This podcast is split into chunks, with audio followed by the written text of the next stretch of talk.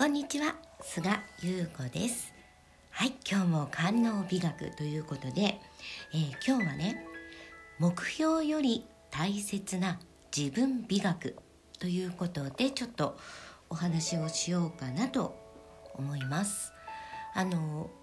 まあ、よくねほら目標を持った方がいいとか夢はあった方がいいっていう話を聞くと思うんだけれどもまあ、私はあんまりねあの目標とか夢とかあの無理に持たなくていいと思ってるんですよ。それはあの児童養護施設の子どもたちと話してても同じことも言ってるし 自分の娘にもずっと同じことを言ってきた。であの夢とかね目標とかをあのあった方がいいから持つっていうのはなんかおかしくない？って私は思ってるのね。自分があこういうふうになりたい自分を勝手に想像できたりとかね。勝手に自分の、えーと、腹から湧いてきたものが感情になって思考につながって行動に移していくのがあの本当にやりたかったり興味があるものだから無理にえーと、なんとかをやりますとか今年はこんなことをやりますみたいな目標を掲げてできないんだったら私は自分が興味が湧くものにもっとあのフォーカスした方がいいと思うんだよね。であの自分美学っていうのはじゃあ何なのかっていうとそれは自分が今興味のあるテーマは何っていうことなんですよ。あの例えばね恋愛に今興味がすごくあるとか例えば学ぶことにすごく興味があるとか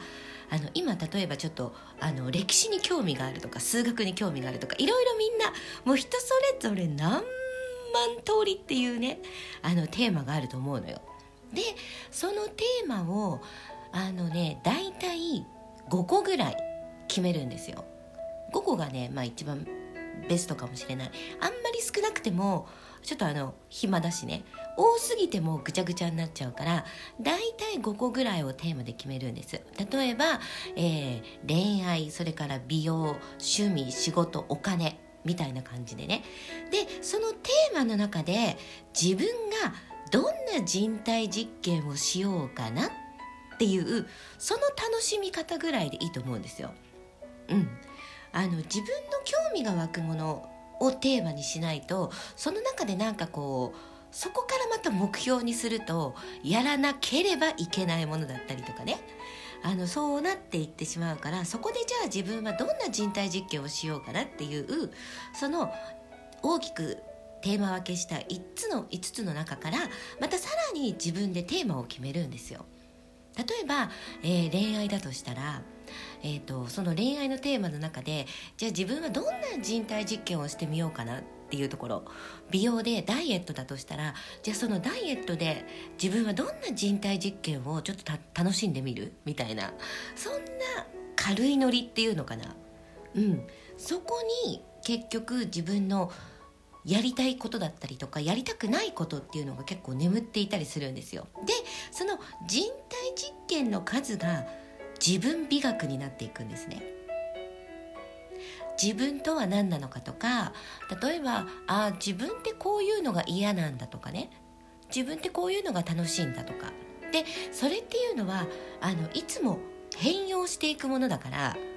今楽しいと思ったことが1年後楽しいかどうかはわからないじゃない。ね、今興味あるものが半年後に興味あるかなんてわかんないのよ。であの興味とかね自分が関心がいくものなんてあのいつどんな時に変わってもいいし 私はそれが明日変わってもいいっていうふうに思ってる人なのね。あのその明日変わった興味の先にじゃあ自分がどんな人体実験をしていくっていうことを自分が感じることの方が大切なんですよ。あ今なんか自分の興味変わっちゃったとかね そうだから例えばなんだけれども私はとにかく美しいものが好きだしあとなんだろうね自分が自分を満足させるために美しくあることが好きなんですよ。例えばヘアメイクとかファッションとかそうなんだけれどもえどうやったら自分が綺麗に見えるのかっていう探求が好きだからあのよくね雑誌に載ってる男受けメイクとかモテメイクとかモテファッションみたいなのには一切興味がないのね。だからあのーこういう服を着ればモテますみたいなこういうメイクするとモテちゃいますみたいなのには全く興味がなくってそうではない自分が満足する自分が自分で可愛いと思うとか自分が自分にうっとりしちゃうメイクを探求するのがめちゃくちゃ楽しいっていう感じなんですね。だから自分が、えーと、何かのために綺麗であることがもし楽しいとかね思う人はそこをとことん探求してみるといい、うん、自分が、えー、どうやったらモテるのかメイクをとことん研究する。そう。でその先に自分が喜ぶとか自分が自分にうっとりしちゃうメイクっていうところにたどり着いたりするからとにかくねあの一つの何か興味を持ったら人体実験をやってみるっていうのはめちゃくちゃおすすめです。恋愛もそうね。うん。あの恋愛もどういうところにテーマを置くのか。例えばえっ、ー、と今ね興味があるその恋愛のテーマだとしてまあ私は、えめちゃくちゃ今お金持ちと付き合いたいんです。っていうのがあったとしたらとことんお金持ちと付き合うとはどんなことなのかっていうのをえーとね、自分の腹で感じることね。頭で考える恋愛ではなく腹で感じる恋愛をすること。だからお金持ちと付き合うってこうなんだっていうのを頭で感じるんじゃなくて腹で感じるっていうことね。そうすると自分の中にどんどん落とし込まれてであの結構さ例えば人体実験をして探求をねとことんすると飽きたりするのよそこに。うん、これはねもう私の経験上とかでもそうなんだけど私もともとブランドのバッグがすっごく好きでめちゃくちゃ好きでもうシャネルとかさ、ね、ディオールとかグッチとかが特に好きだったんだけれどもあのもう新作が出ると絶対それが欲しかったのね もうだからえっ、ー、とね毎月に買う雑誌だからほぼ販売されている雑誌はもう全部買わないと気が済まないっていうぐらい買ってでそれをもうお風呂場とかにねお風呂に持ち込んで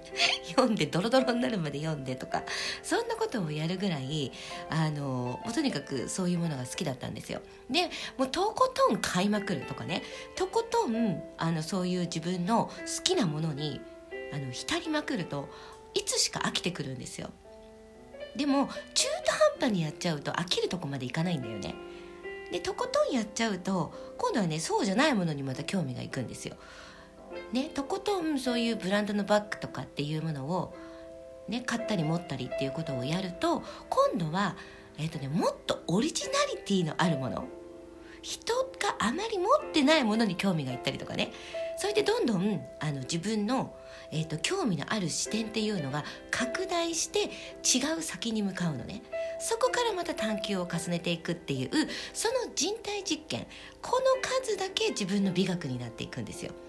だってそうじゃん。自分が頭で感じたことではなくて腹で感じたものの積み重ねだからさ。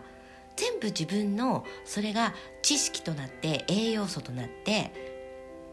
あの自分の学問になってくるのね。自分の学問だよ。そう。だから学校で言われてる数学とか国語とかねそういうものではなくって自分の学問にするんです。これはあの全て自分という個性自分らしさ自分のままでっていう、えーと、誰かにもう絶対に奪われない感覚なのね。自分の感じる感覚自分の人体実験から感じた感覚っていうのは唯一無二なんですよ。誰も同じ体験はできないのね。例えば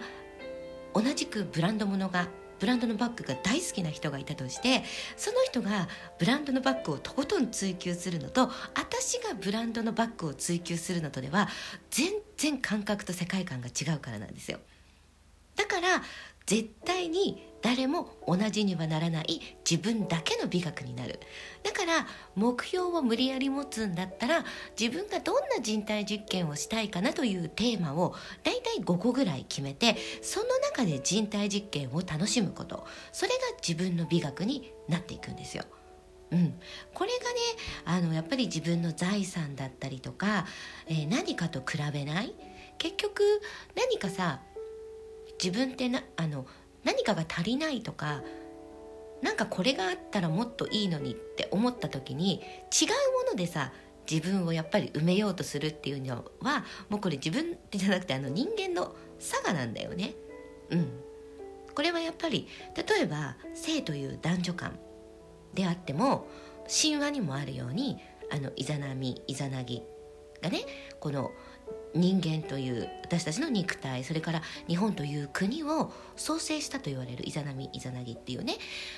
その神様なんだけれどもさその神話にもあるように結局男性という体は、えー、今自分の体を整えてみた時に出っ張っているものがあると。ね、そして女性イザナミの方は自分の体を整えてみた時にどうしても埋まらない部分があるっていうふうに話してるんですよだったらそのあなたの埋まらない部分を私の出ているものであの埋めてしまいましょうっていうところから始まってるように何かその埋めていこうっていうあの感覚っていうのはこれも人間の差がだから誰もがずっと持ってるものなんですね。だからそれをいつも外側に求めると一生それを埋めることができない。それが怒りに変わったりとかね。そうなってってしまうから。だから自分の美学というものを自分の感覚自分の腹ね。自分の腹から感じるもの。そういう人体実験をちょっとしてみてください。そのためにね、えー、自分にとってのまずテーマを5個ちょっと楽しみながら考えてその中で、えー、人体実験というのをね楽しんでみてください。はいということで今日もありがとうございました。